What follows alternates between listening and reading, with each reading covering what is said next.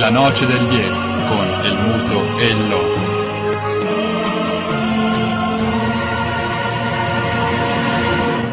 Con perdón de las damas, que la chupen, que la sigan chupando.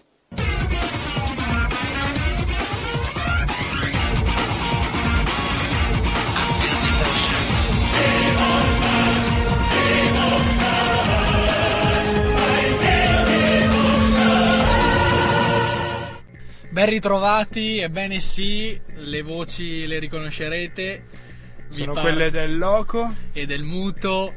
Ebbene sì, è ritornata. la È noce del 10. Una boccata d'aria per la radiofonia mondiale. La noce del 10, nuovo sottotitolo, Il contragolpe. Il nostro ritorno è un po' un, un- prendiamo in contropiede tutti. Vogliamo prendere in contropiede tutti, infatti abbiamo scelto questo sottotitolo. Il contragolpe è simbolico, no? Simbolico! che viviamo. Auspichiamo sia anche evocativo. E questo lo sarà sicuramente. Speriamo in qualche modo di trasmetterlo nel corso dei nostri prossimi appuntamenti. Ebbene sì, perché sembra il piglio è quello di dare continuità a un'operazione, prima di tutto culturale.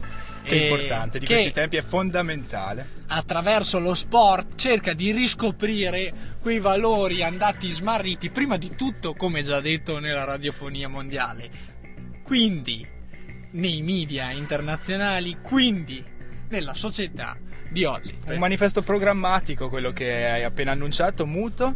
sì, E pillole del nostro manifesto programmatico Facciamo il nostro dovere, ricordiamo oggi è martedì 5 febbraio, la prima puntata noi andiamo in onda tutti i martedì alle 18, cercheremo di mantenere questo orario, deliziandovi sempre qua su- sulle frequenze di sambaradio.it. un'oretta di sana critica sportivo-culturale e quello che possi- proviamo è quello di ricostruire dalle fondamenta il discorso non più scientifico sul- sullo sport partendo dalla sua declinazione provinciale, quindi regionale, nazionale e internazionale.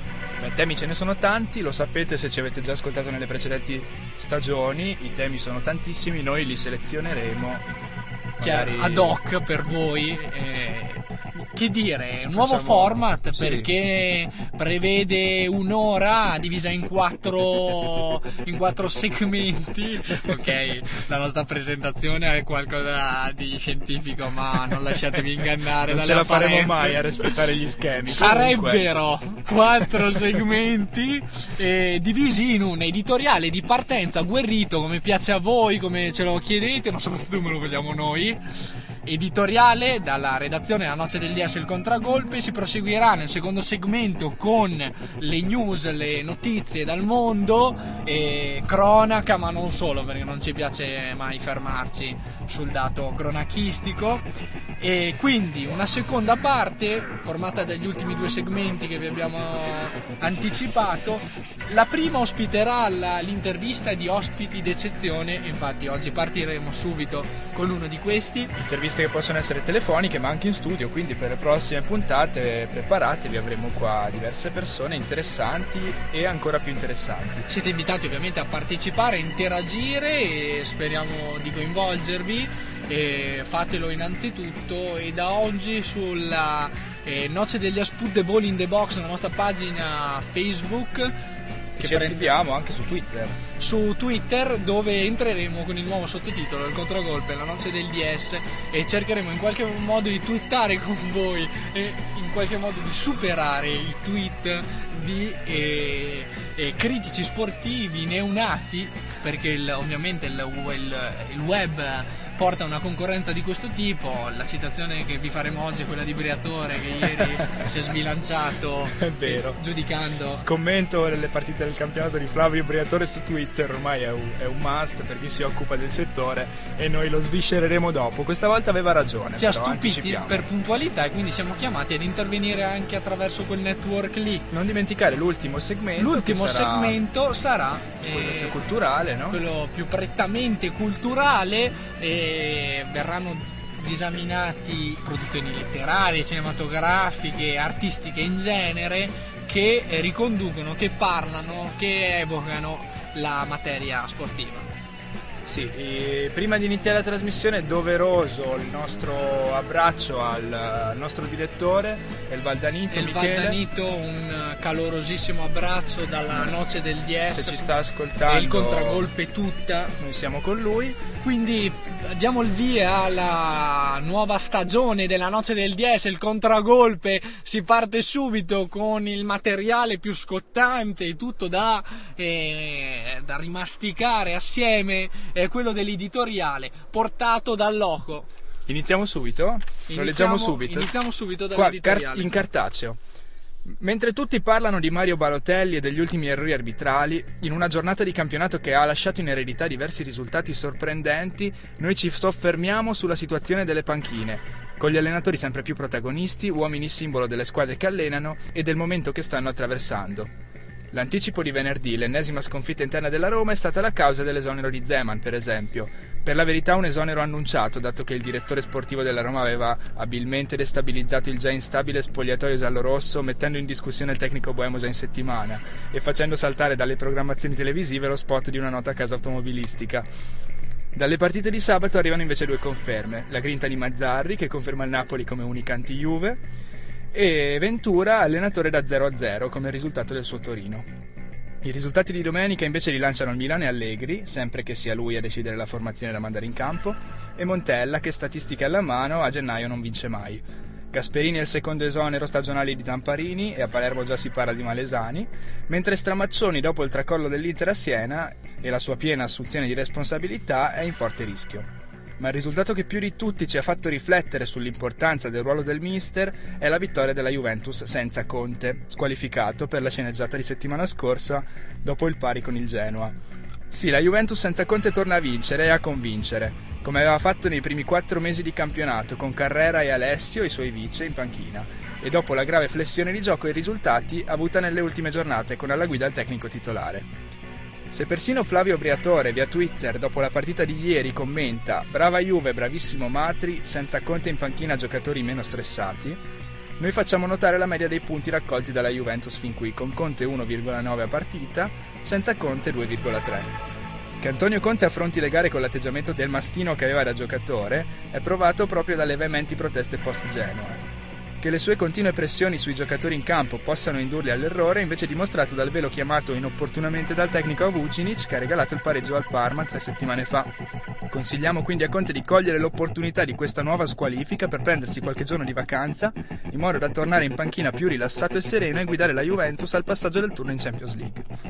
Il popolo juventino ribolle e non, non vi facciamo presente un dato nuovo sicuramente. È bravo Alessio, è brava la Juve di Alessio e è, quello, è questo l'editoriale, il titolo del È sicuramente più serena, è sicuramente più serena perché, lo dicono i dati, con Conte fa molta più fatica che senza.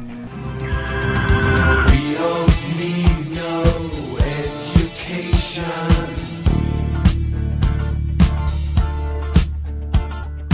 We don't need no thought control.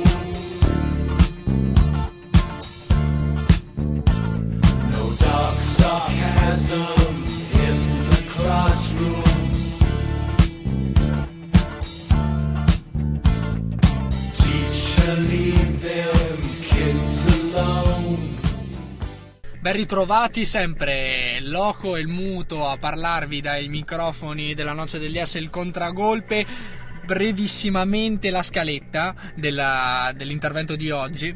E parleremo, e abbiamo già parlato del- nell'editoriale della Juve di Alessio, ma è un argomento che riprenderemo.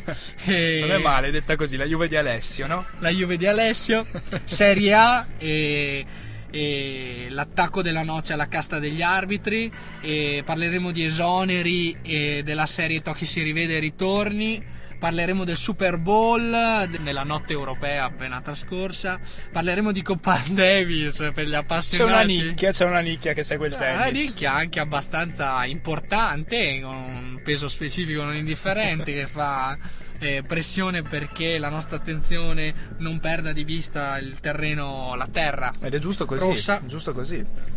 Parleremo poi della, della magnifica Iter Rugby Sì. e del trionfo di sabato nell'esordio delle Sei Nazioni. Quindi citeremo uno dei vate della noce del DS. Roby di Vincodino Baggio e infine eh, prima delle- della, della proposta culturale del- della noce DS il contragolpe l'intervista al nostro ospite Lo sveliamo? lo sveliamo per creare attesa Così tutti gli appassionati di ciclismo in questo caso rimangono qua.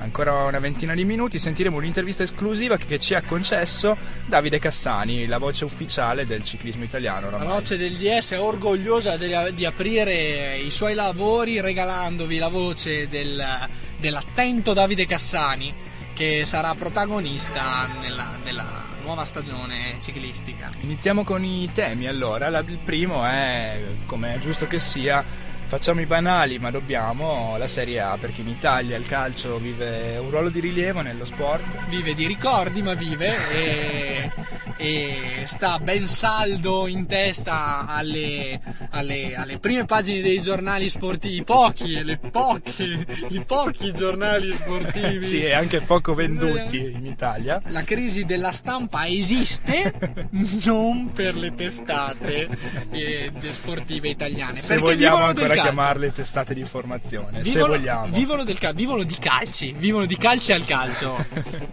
più, più correttamente. E all'informazione, eh? E l'informazione, ma quello non mettiamo in secondo In luogo secondo perché tra, quei, tra quelle persone che prendono a calci l'informazione potremmo essere citati. Forse ci siamo anche noi. Vabbè, comunque la Serie A c'è poco da dire. Qualcosa abbiamo accennato prima nell'editoriale. La Juventus ha vinto di nuovo, finalmente. e a senza noi Conte. personalmente la Juve non piace per definizione, ma piace la Juve di Alessio. La Juve di Alessio sì, perché è una Juve che gioca bene, fa vedere un bel calcio spensierato. Si è sbloccato pure Matri. Di fronte alla domanda, fossero rimaste sulla terra solo due formazioni di calcio, la Juve di Conte e la Juve di Alessio. La noce degli S e il contragolpe cosa sceglierebbe? Sceglie- Noi siamo sempre controcorrente e scegliamo la Juve di E Alessio. ci mancherebbe, perché essere grintosi, spaccare il mondo dall'alto, dall'alto dell'area tecnica non è mai servito a nessuno. È l'atteggiamento sbagliato, però forse non era neanche proprio quello più appropriato quello che ha avuto Zeman, perché se vogliamo aprire questo discorso qua del- dell'atteggiamento che ha uno nello stare in panchina, forse una via di mezzo. Sì, è vero, adesso noi stiamo citando il polo opposto. È Eh. quello di Zeman. Zeman, noi zemaniani, non l'abbiamo mai nascosto. L'anno, l'anno scorso abbiamo in qualche modo accompagnato la sua cavalcata trionfale in quel di Pescara. Però Zeman, cioè, Ma Roma, è, è difficile. Io ho Roma seguito... è quella che Woody Allen ha descritto così bene nell'ultimo cinema. ecco, Zeman a, a quella prima, eh, a quella prima cinematografica era Non assente, non evidentemente. c'era. Non è Vabbè, io ho visto nulla. la partita, non è colpa solamente sua, ma devo dire comunque la squadra ormai secondo me giocava anche abbastanza contro, perché se il direttore sportivo in settimana annuncia l'esonero e poi dice no, anzi lo teniamo, Però- secondo me l'ambiente non deve essere proprio sano. Parliamoci chiaro, da addetti ai lavori quali siamo.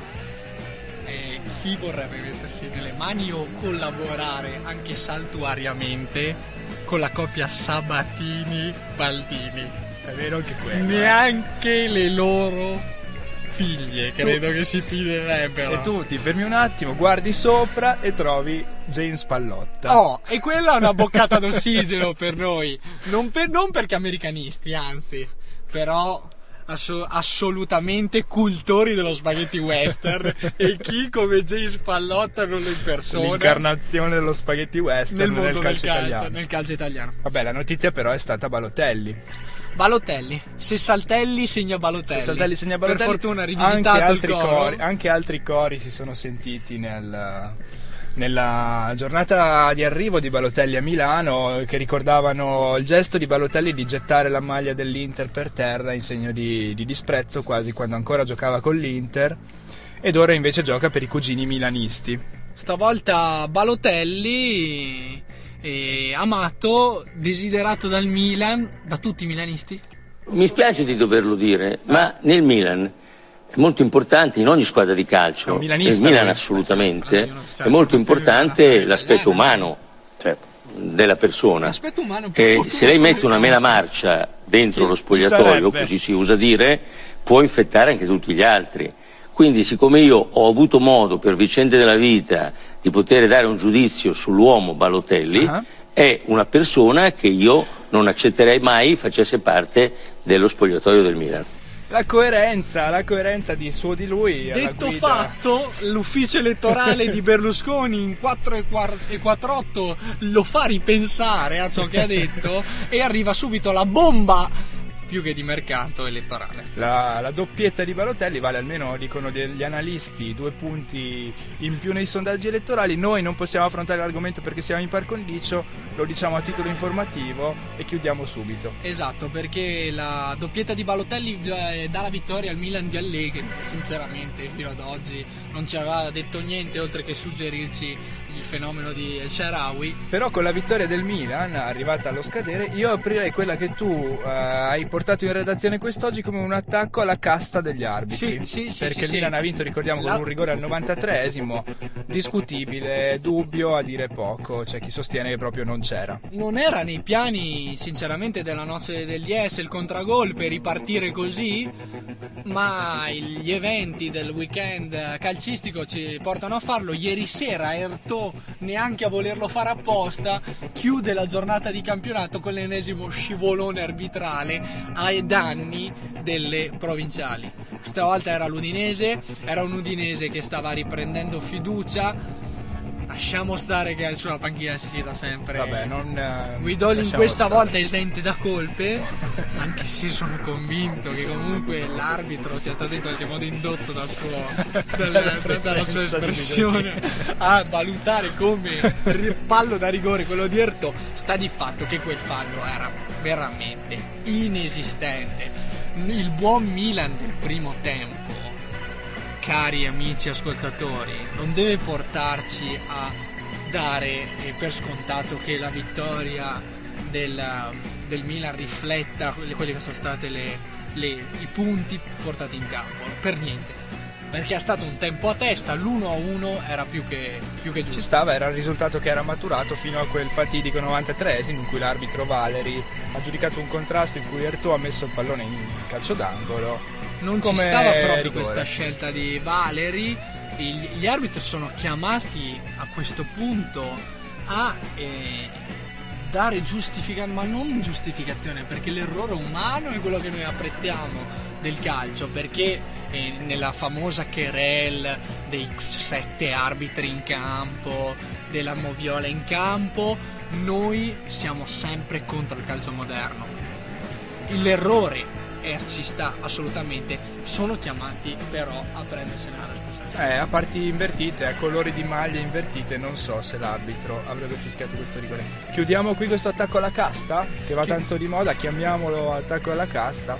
chiudiamo eh, qui l'attacco alla casta anche perché appunto siamo vicini al, al verdetto elettorale Non possiamo troppo spingerci su certi temi. eh. esatto perfetto niente allora spazio a esoneri e ritorni Veloci- velocissimamente andiamo ad analizzare quello che già abbiamo anticipato nell'editoriale, cioè il valzer delle panchine, no? chi è che vuole introdurci meglio di lui il, eh, il, il valzer degli allenatori Non sono io, scusi, Quando- io so che tu è... Io so perché già mi hanno detto che lei è, un, è, è suo amico, no, non è un problema io per sono me. amico di tutti. Qualcuno Sono anche fa- amico no, suo. Mio non è sicuramente. No, quanto ci è. manca, Magari. con me lei parla come giornalista, che a me mi può invitare per, per cenare con lei che io non vado. Bravo. Non siamo amici, no. Mi io scusi, non, non mangio non- con perché- giornalisti. perché non ho verrebbe questa con me cultura. a cena, scusi, No, non- no, non siamo amici, curiosità. no. La paragone la fanno voi. La paragone la fanno voi. No, la Voi paragone la fate- fate L'italiano ancora stentato, No, parlo per ieri. prima volta perché ho detto che le paragoni devono essere intellettuale paragoni oneste. Sembra un suo Il Il nervo paragone onesto scoperto. ieri, Sembra- io ho detto, ieri io ho detto che la differenza erano 7 punti, oggi io dico che la differenza sono 9 punti. Sì, ma mi scusi, fare ma non c'era stata una onesti, sono domanda. nove È punti lei che adesso. continua ad avere un nervo scoperto. Vabbè, quanto ci manca il Murigno internazionale alle prese con la ribellione dello spogliatoio delle merengues. lui ci manca tantissimo, vediamo quanto durerà in Spagna perché anche lì non sta facendo bene, ha perso tra l'altro sabato eh, o venerdì, non mi ricordo se era l'anticipo contro il Granada, grazie a un autogol di Cristiano Ronaldo, non si vede spesso. Noi, autogol di Cristiano Ronaldo, esattamente. Io auspico comunque un suo ritorno in una fantomatica creazione di una, di una rappresentanza degli allenatori italiani come portavoce degli allenatori. L'unico in grado di dialogare onestamente e sinceramente con la stampa italiana. Ma all'Inter lo rivedresti tu? Strama, strama. Mi giro, Cassano. Eh. Oh, strama, bene, bene, oh. Eh sì. Facendo bene, bene, sì, non so. ha perso 3-1 no, a bene, Siena. bene, dico sì, sai, è una situazione un po' difficile. mi sembra anche. Abbastanza difficile la situazione dell'Inter. Ieri, Non ancora esonerato Stramaccioni, però sul filo del rasoio. Eh? Eh sì, ieri ha fatto la fortuna, la- la- l'Inter non Inter, quella squadra informe ha fatto la fortuna della, della carica agonistica di Iachini che così bene riesce a trasmetterla ai suoi giocatori senza peraltro scompigliarsi troppo. Ci sarà da mangiare e luce tutto l'anno. Anche i muti potranno parlare mentre i sordi già lo fanno. E si farà l'amore,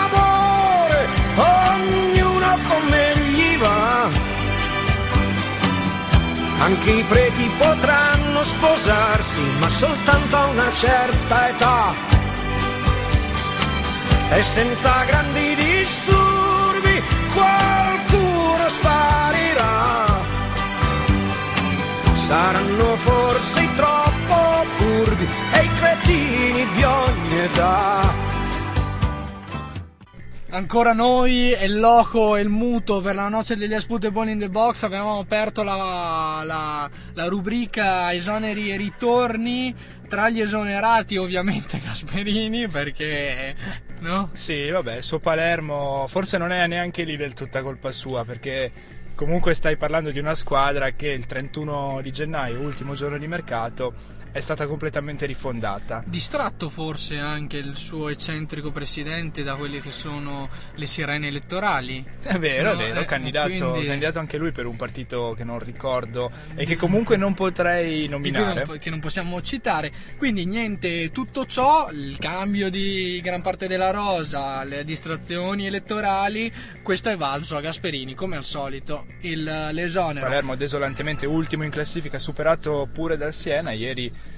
Nonostante la penalizzazione che ha di 6 punti che ha il Siena, quindi via Gasperini e arriva Malesani, ne parleremo bene. Aspettiamo di vederlo su quella panchina e poi ne parleremo noto, dettagliatamente. molto noto anche della, no- della noce degli Hai parlato prima dei nostri vatte, forse Malesani Eh, uno di loro. rientra in quel pantheon. Assolutamente, assolutamente padrone della sua- del suo ruolo nel pantheon dei Vate della noce degli S. Il contragolpe, c'è stata scrematura, chiaramente gli impresentabili sono stati Bene, scremati. bene. Un, E un codice etico. un codice etico qui. è stato fatto proprio anche dalla noce degli S, ne, ne parleremo nelle puntate eh, a venire. Invece vi parliamo di traghettatori, Caronte indisponibile, A Roma. spazio Andrea Zoli. Andrea Zoli, ex vice di Spalletti, a lui l'ingrato compito di concludere la stagione per i giallorossi e poi probabilmente di venire rottamato, un arrivederci e grazie, cosa che succede troppo spesso ultimamente a Roma e speriamo possa invece trovare una stabilità. possa magari invertire la tendenza spinto dall'etichetta che lo porta nel ruolo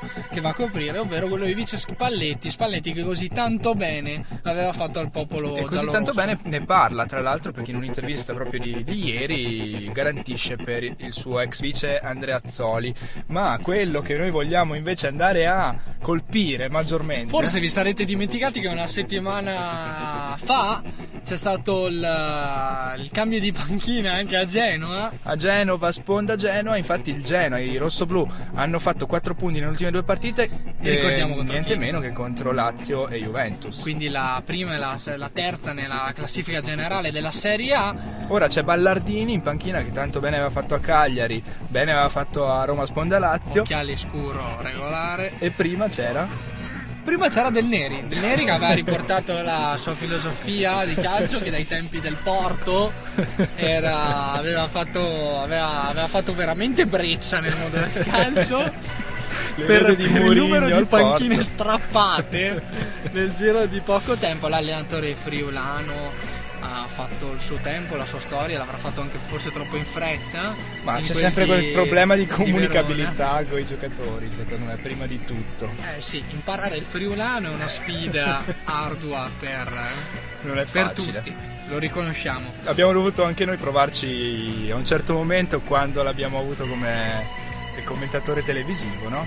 Sì, sì, sì, sì, sì, sì, anche quel- in, in quella, in quell'occasione il nostro traduttore ufficiale della noce degli Asputebol era Putebol in the box al tempo, non riuscì comunque a restituire la verità di quello che voleva trasmettere. No, c'è, c'è poco da fare. Gigi Elleri comunque è esonerato, è giusto così. E il, e il Genoa ha ricominciato a macinare punti. ha ricominciato a macinare punti e Del Neri se ne va, quindi restituiamo a voi ascoltatori e al pubblico genoano una, una colonna sonora degna di questa, di questa partenza. Prima però della traccia musicale, l'aggiornamento della Coppa d'Africa in- ad oggi in corso. Velocemente ne parleremo bene eh, la settimana prossima perché sa, saremo- Entriamo nel vivo. Entreremo nel vivo, saremo più avanti. Intanto siamo arrivati ai quarti di finale. La Costa d'Avorio favoritissima, già eliminata. Svanisce il sogno di Drogba. Al centro, sotto la nostra lente di ingrandimento, la Costa d'Avorio, ricordiamo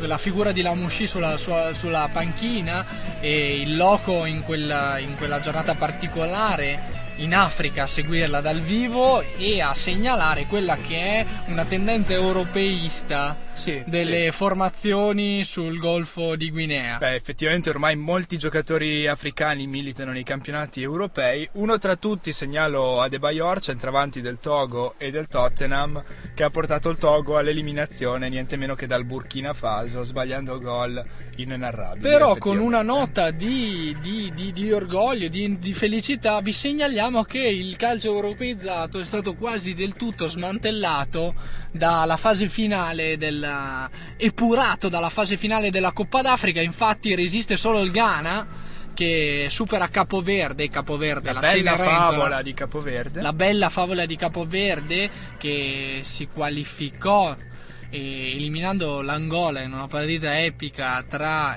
tra- non tra madrelingua portoghesi ma tra Eh beh. ex colonizzati dal Portogallo. Il Sudafrica padrone di casa cade ai rigori 3 a 1. Era un Sudafrica inguardabile, effettivamente mancavano molti giocatori importanti ed è uscito col Mali. Il Mali arriva in semifinali e speriamo che sia motivo di distrazione per gli eventi che attanagliano il paese. Burkina Faso, Ghana, Mali e Nigeria. Gli approfondimenti nella prossima puntata a Noce del DS martedì prossimo eh, e il contragolpe alle 18.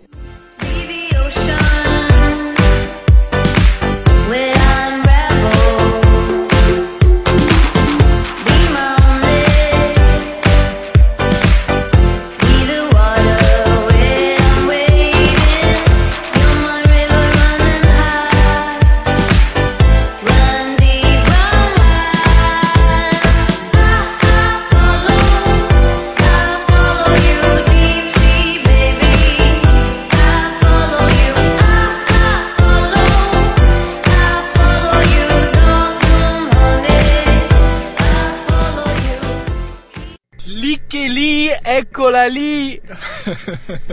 e noi andiamo al Super Bowl. Super Bowl. Andiamo al Super Bowl e vincono i Baltimore Ravens contro i San Francisco 49ers, partita vincente, avanti di 28-6 eh, dall'inizio, la squadra di Baltimora subisce il ritorno di San Francisco ma difende il vantaggio e, e vince il Super Bowl per 34 a 31. Una sfida infinita, quella tra le due compagini guidate tra l'altro da due fratelli, i Esatto. fratelli Arbo. John contro Jim Sfida fratricida. Sì, sì, sì, due fratelli che allenatori, coach delle due eh, John dei Ravens e Jim dei 49ers. Vince John come nella più bella favola americana.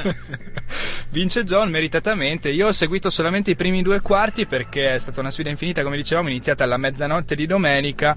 Sono arrivato fino alle due, poi sono crollato sul divano. Complice anche un blackout eh, che c'è stato durante il concerto di, di Beyoncé nell'intervallo, che ha sospeso il match esatto. per 34 minuti, quindi la partita praticamente è durata 4 ore e mezza, più di 4 ore e mezza. Per gli appassionati di musica, da segnalare il concerto di Beyoncé, non solo Beyoncé, addirittura con le Destiny Child E l'inno americano cantato prima del match da da Alicia Alicia Keys. Eh, quanto pop!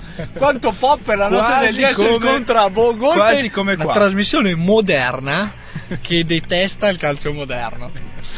E... Dalla vittoria dei Baltimore Ravens, quindi andiamo al, Alla vittoria degli- football al rugby di casa nostra. Al rugby di casa nostra, esattamente l'Ital Rugby stupisce in casa all'Olimpico, sorpassa la Francia, i galletti francesi all'esordio nel Sei Nazioni, vittoria importante per sfuggire dall'incubo cucchiaio di legno e partire subito con la marcia giusta. Vi segnalo la meta di Castro Giovanni e un'Italia autorevole per tutta la partita. È partita su- bene l'Italia, poi all'inizio del secondo tempo è stata un pochino rimontata, però comunque ha saputo tenere in mano il gioco e Sa- portare a casa questo risultato. So- so- ha, ha subito al 34esimo il sorpasso della Francia, ma ci stava.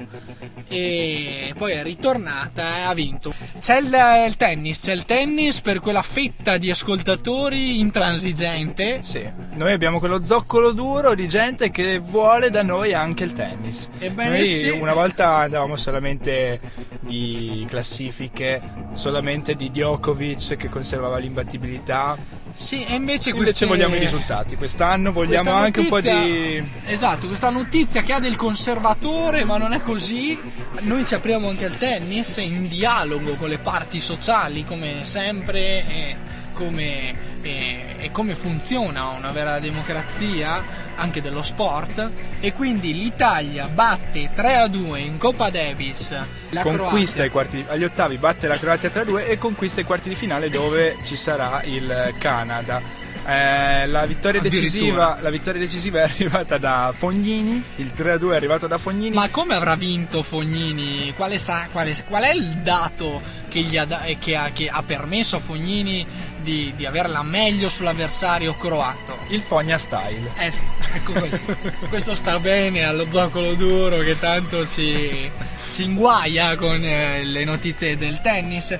Possiamo proseguire una brevissima. Roberto Baggio, il divino, contattato da Fazio per presiedere e salvare in calcio d'angolo il Festival di Sanremo. Fatto fuori dalla federazione, ma ne parleremo nelle prossime e c'è puntate. tantissimo, molto da dire. Arriva a Sanremo cercando di Salvare il salvabile. salvare il salvabile, appunto. Ma noi ci concentriamo ora sul ciclismo perché l'abbiamo annunciato all'inizio. È il momento dell'intervistona e ai nostri microfoni Davide Cassani. Ex gregario, ex corridore, ha, fatto- ha vinto qualche giro di Romagna, ha vinto qualche tappa al giro, qualche tappa al tour. soprattutto ex gregario, storie di gregari. Lo ricorderà lui anche nell'intervista, non è mai stato un grande campione, però è diventato ora la voce ufficiale del ciclismo italiano, come non dimenticare i pomeriggi passati a vedere eh, le corse del Giro d'Italia o del Tour de France e lui che praticamente fa luce su tutto. Non ha avuto nessun timore nel eh, rispondere alle nostre sollecitazioni, ha eh, risposto, ha reagito a quelle che erano le nostre sollecitazioni sullo stato del ciclismo attuale, ricorderemo eh, imperversato da dalle di turbolenze. doping, ovviamente. Gliel'abbiamo chiesto direttamente e quindi non perdiamo altro tempo, andiamo a sentire direttamente le sue parole. Ai microfoni di Samba Radio in esclusiva della Noce del 10 c'è Davide Cassani, la voce ufficiale RAI del ciclismo italiano. La prima cosa che voglio chiederti, Davide, è una tua impressione sulla confessione spettacolo di, di Lance Armstrong, che dal salotto televisivo di Oprah Winfrey ha ammesso l'uso di sostanze dopanti in tutti i sette tour vinti, dal 99 al 2005. È venuta fuori dopo tanti anni e Lance Armstrong ha deciso di non parlare con l'USASA, ha deciso di non parlare con eh, nessun giudice, lo ha fatto con una giornalista famosissima, ci mancherebbe altro, però non so fino a che punto può trarre giovamento il ciclismo da queste confessioni, anche perché bisogna vedere se ha detto la, tutta la verità o se invece è stata un'intervista di comodo, questo sinceramente io non lo so. Infatti, a noi ha fatto molto pensare invece il riferimento di Armstrong ai 4-5 eroi, intendendo gli unici del gruppo che portavano a termine una corsa a tappe senza doparsi. Volevo chiedere se secondo te è una stima realistica oppure solamente una battuta. Ma guarda, di solito chi si dopa cerca comunque di condividere le colpe con uh, il maggior numero possibile di, di corridori in questo caso. Bisognerebbe andare a chiedere ai corridori del gruppo se si dopano oppure no. Io credo che soprattutto in questi ultimi anni, da quando c'è il passaporto biologico, le cose siano cambiate e anche di tanto, perché i controlli adesso sono talmente rigidi che doparsi secondo me è molto molto difficile. E quindi quello che dice Armstrong, uh, sai, bisogna comunque valutarlo e ognuno si farà una, una, una, un'idea di quello che ha detto, anche se poi il, il presidente dell'USADA ha detto che anche in questa intervista Lance Armstrong non è stato, non è stato onesto, quindi quello è quello che ho sentito io e soprattutto ho letto io. Sì, anche a noi è sembrato più uno show televisivo che una confessione vera e propria, effettivamente. Vabbè, lasciando da parte la questione doping, volevamo tornare sulla parte migliore del ciclismo, le gare, la strada. Adesso è presto, la stagione è appena iniziata, però volevamo chiederti un'impressione su come potrà andare.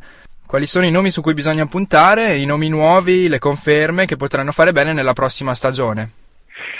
Primo nome che mi viene in mente è Vincenzo Nibali, ha fatto un ottimo Tour de France arrivando terzo, quest'anno ha cambiato squadra, è il capitano della Stana e punterà deciso sul Giro d'Italia che secondo me come percorso è più congeniale alle, alle sue caratteristiche, anche se dovrà battere avversari del calibro di Bradley Wiggins eh, e lo stesso Ege dall'ultimo vincitore. Io credo che per Vincenzo Nibbi ci sia ancora la possibilità di crescere ancora un po' e staremo a vedere.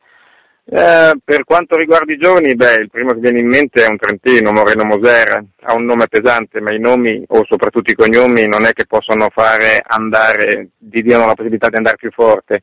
Moreno è un ottimo corridore, una promessa, forse la più bella che abbiamo in Italia va forte a cronometro, va forte in pianura, si difende benissimo in salita, è giovane e soprattutto è un vincente, lo ha dimostrato l'anno scorso, il primo anno tra i professionisti. Io credo che nel giro di due o tre anni sarà lui il nostro corridore più forte. Poi abbiamo anche diversi altri velocisti come Guardini, come Viviani.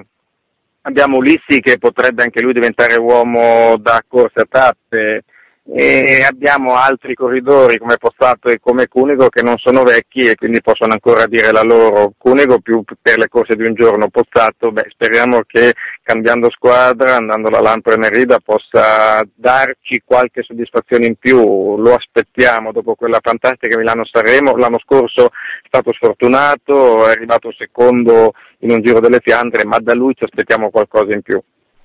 Bene, hai praticamente anticipato la domanda che volevo farti sul nostro concittadino Moser. Quindi passo oltre, l'ultima cosa che volevo chiederti è invece, guardando al passato, guardando al ciclismo di tutti i tempi, qual è stato secondo te il corridore più forte, quello che, che, ha maggiormente lasciato il segno nella storia del ciclismo e anche qual è stato quello più forte con cui hai gareggiato? Perché ricordiamo, oltre che essere la voce ufficiale del ciclismo italiano, sei stato anche un ottimo corridore. Il corridore più forte che ho incontrato è stato Bernard Hinault, secondo me è stato l'ultimo dei grandi, campione in grado di vincere grandi corse a tappe, tre giri, cinque tour e due giri di Spagna e grandi classiche come Lombardia, Liegi, Roubaix e, e, e campionato del mondo. Dopo di lui il ciclismo si è si è trasformato, i corridori sono diventati dei specialisti, pochissimi sono in grado di vincere grandi corse a tappe nello stesso anno, corse di un giorno, quindi secondo me Ino è stato sicuramente il più forte corridore con il contratto. Beh, io sono stato un discreto corridore, eh, non sono stato per nulla un campione, non ho mai vinto nessuna corsa, nell'ultimo Tour de France nel 95 sono arrivato terzultimo facendo una gran fatica per arrivare a Parigi, però ho, cor- ho corso con grandi campioni come Roscia, Visentini, Bontempi, Argentin, Bugno, eh, tanti tanti campioni, tra l'altro dividendo con loro tante tante belle vittorie loro, non mie. Io ho cercato più che altro di, di dare una piccola mano. Vabbè, noi della Noce del Dies tendiamo a dare molta importanza anche alla figura del gregario perché comunque nel ciclismo moderno si rivela sempre, sempre importante, appunto.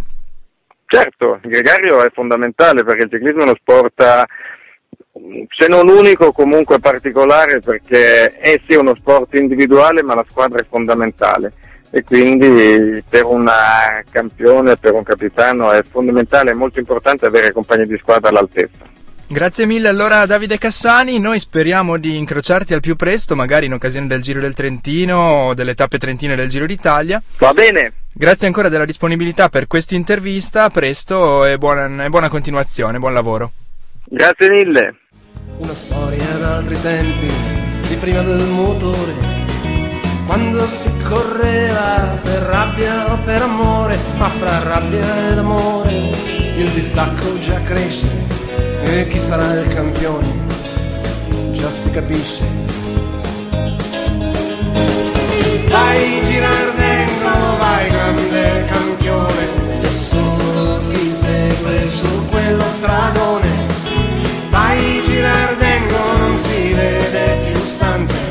E dietro a quella curva è sempre più distante. Il bandito e il campione di Francesco De Gregori è la canzone che fa da collante tra l'intervista a Davide Cassani, quindi argomento ciclismo, Il gregario, il campione.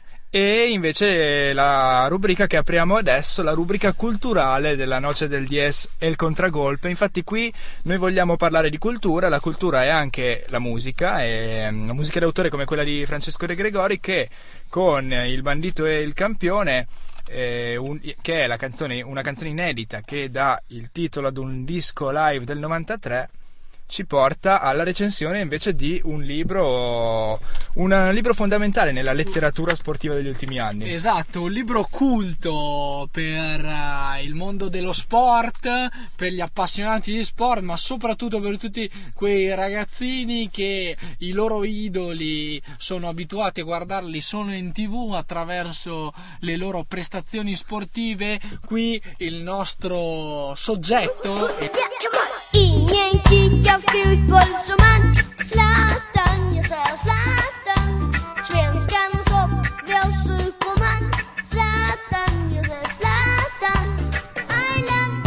Hello!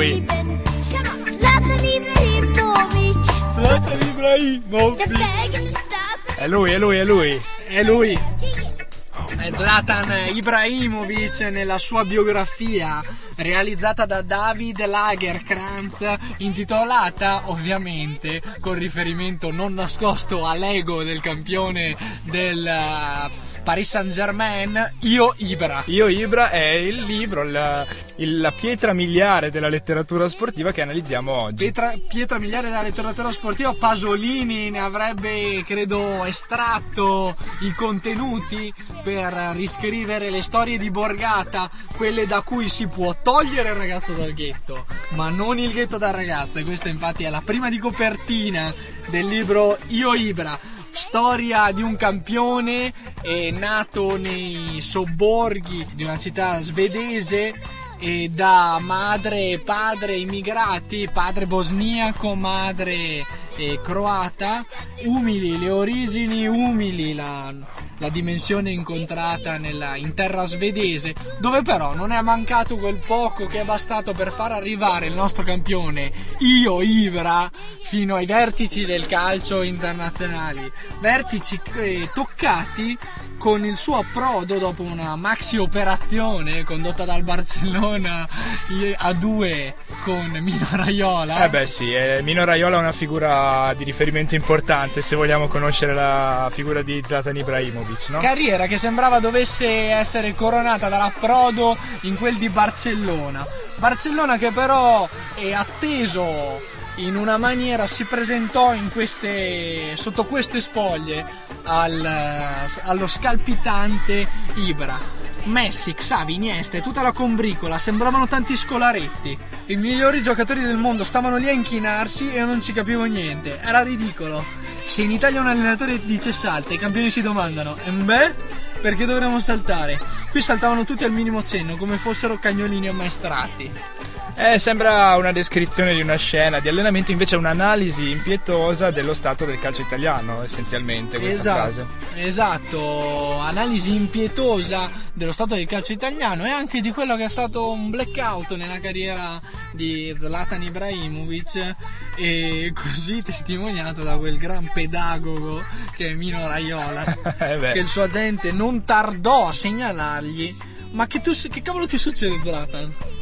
Non riesco a fare il calabrese Eh, non è facile. Non, Non ti ti riconosco, riconosco più. più. Questo gli disse Raiola vedendolo fare il soldatino alla corte di Guardiola, un altro che sarebbe uno dei nostri punti di riferimento, che è uno dei nostri punti di riferimento, ma con Zlatan Ibrahimovic ha avuto dei contrasti. Esattamente, con Zlatan Ibrahimovic non è stato facile e... Barcellona sembrava essere la meta d'approdo, non è stato così, si è fermato per un paio di anni per poi però ritrovare il- il- le vittorie al Milan, Al rientrando. Milan e poi in Francia perché Però parliamoci chiaro, il, il libro contiene tantissimi attacchi a uno che compone eh, il pantheon della nostra, della nostra trasmissione, Pep Guardiola. L'uomo vestito di grigio, Pep Guardiola, così viene descritto dalle parole di, eh, di Lagerkrantz e alias Ibrahimovic. Ma in realtà Ibrahimovic in quel Barcellona proprio non ci stava.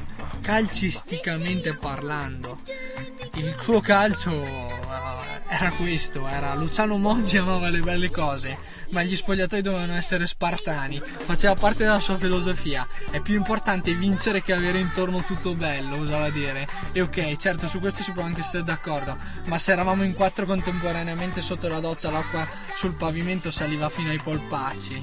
Queste le parole che descrivono eh, in maniera così chiara il- la realtà del calcio italiano a dire la verità probabilmente alla luce dei fatti poi quella di Moggi non era esattamente una filosofia Forse no. le risorse probabilmente erano dirottate su altri fronti Ibrahimovic è quello che è diventato anche noi abbiamo provato a microfoni spenti ad accennare al- alla, alla- alla fortuna, alla, alla- alla positività del welfare scandinavo e questo è indubbio perché per quanto il eh, bad boy si possa essere perso nelle marachelle dell'adolescenza Beh, Marachelle dell'adolescenza dovute a una situazione familiare difficile con la madre accusata di ricettazione. Sì, ma alla- leggerete nella biografia sostanzialmente oh, una buona donna immigrata che faceva il proprio lave- lavoro a donna delle pulizie e che è caduta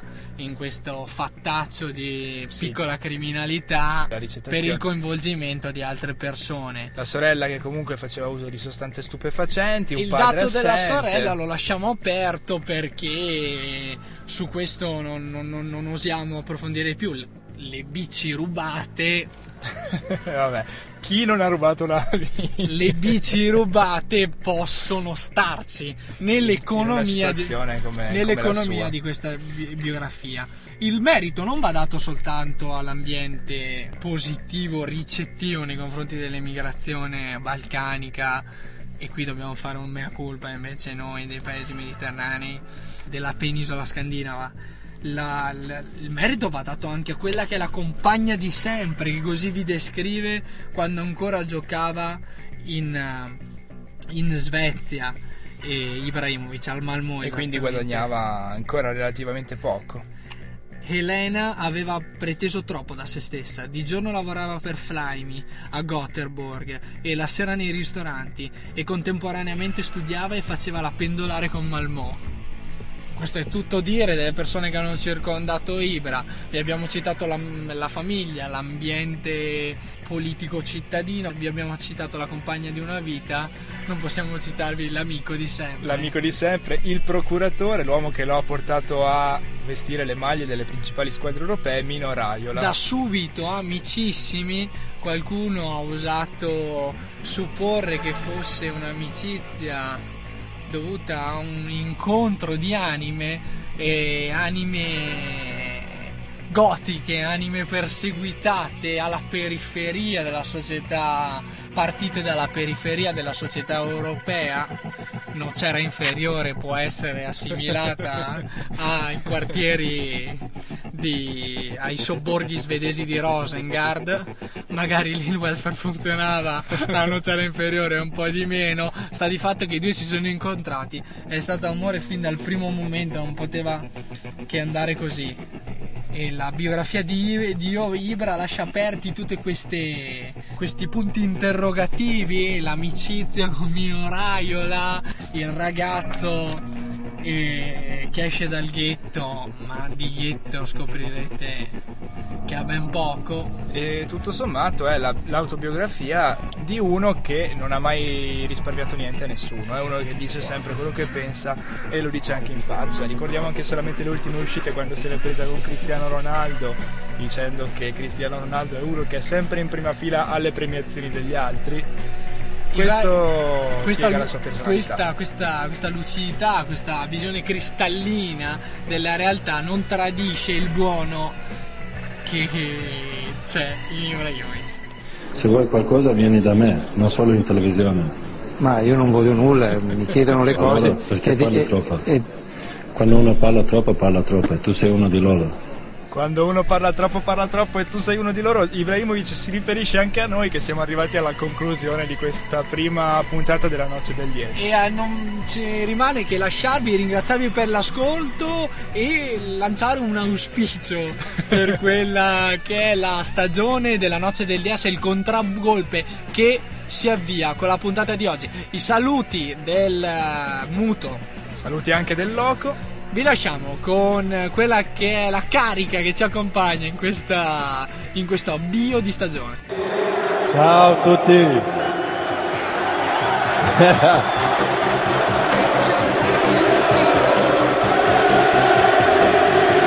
oh, ricordati, sono venuto qui per vincere e questo anno vinciamo tutto.